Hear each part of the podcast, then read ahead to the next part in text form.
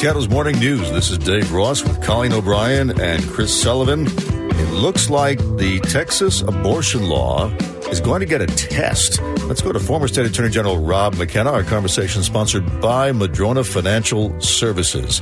Somebody's finally decided to test this law, Rob? Right. It's a lawsuit brought by someone from Chicago, actually, against a doctor who published an opinion piece in the Washington Post in which he said that he had intentionally violated the Texas law not long after it took effect in September of 2021. I now, remember that. So, so he published that. He did that intentionally, right? He wanted to provoke precisely. a test of the law. Yeah, and the and the plaintiff here, who's suing under the statute, where a private citizen can sue a provider of abortion for at least $10,000 in damages. He actually called on the court to declare the law to be unconstitutional and said that if he were awarded $10,000, he would turn it over to an abortion rights group. So he's clearly trying to get the court to knock this law out as well. Uh, but of course, this is the law that was adopted before the Dobbs decision came out overturning Roe v. Wade. So now Texas has an even broader abortion ban because they had passed a trigger law, a law that was designed to take effect in the event that Roe v. Wade was overturned, which has happened. And, and now you've got this broader abortion, abortion ban that can result in a, an abortion provider being sentenced to life in prison and fined at least $100,000, which is uh, extremely unusual, if not unheard of in a, in a criminal statute. You, criminal statutes don't have fine provisions. Yeah. You either have a fine or you have a criminal sentence. But and then you have these laws that date back to the 1800s in Texas, uh, and there's the question of whether or not they can be enforced. That matters because one of those laws appears to impose what's called accomplice liability. Uh, so not only would the provider of the abortion be liable, but someone who enabled it. To, this raises the question of whether or not a company sending abortion medication to the state of Texas could be liable.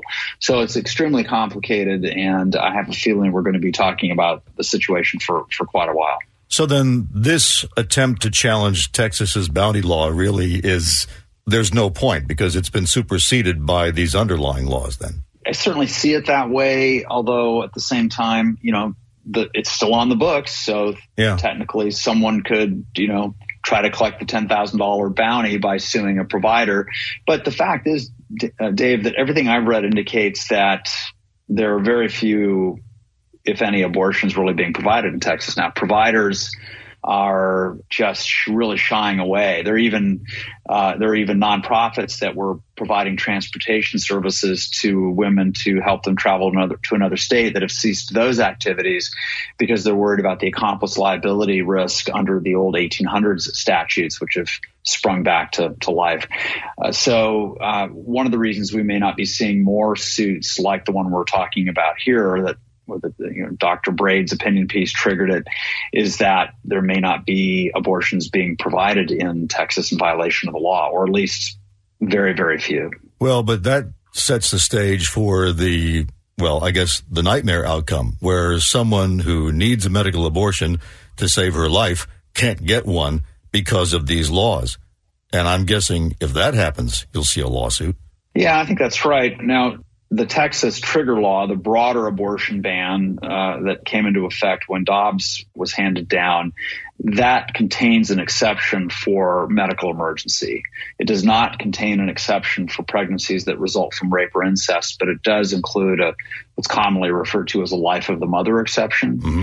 That is going to be tested at some point. Someone's going to challenge an abortion claim that wasn't really necessary to save the life of the mother or to save her from grievous medical harms. But, you know, right now it is on the books that way. Unlike some states which don't even seem to provide an exception for life of the mother. Do you think that there will be any significant um, state Supreme Court cases involving abortions in these states? That's a good question because there are arguments in some states that the state constitution gives rise to a privacy right and a right to an abortion. Uh, so you may see those kinds of arguments made in states like Louisiana, for example.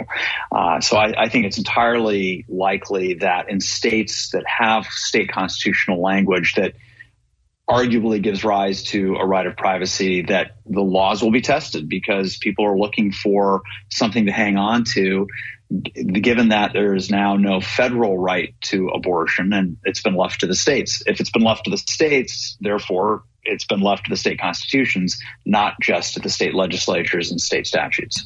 Former State Attorney General Rob McKenna. Rob, thank you. Thank you, Dave.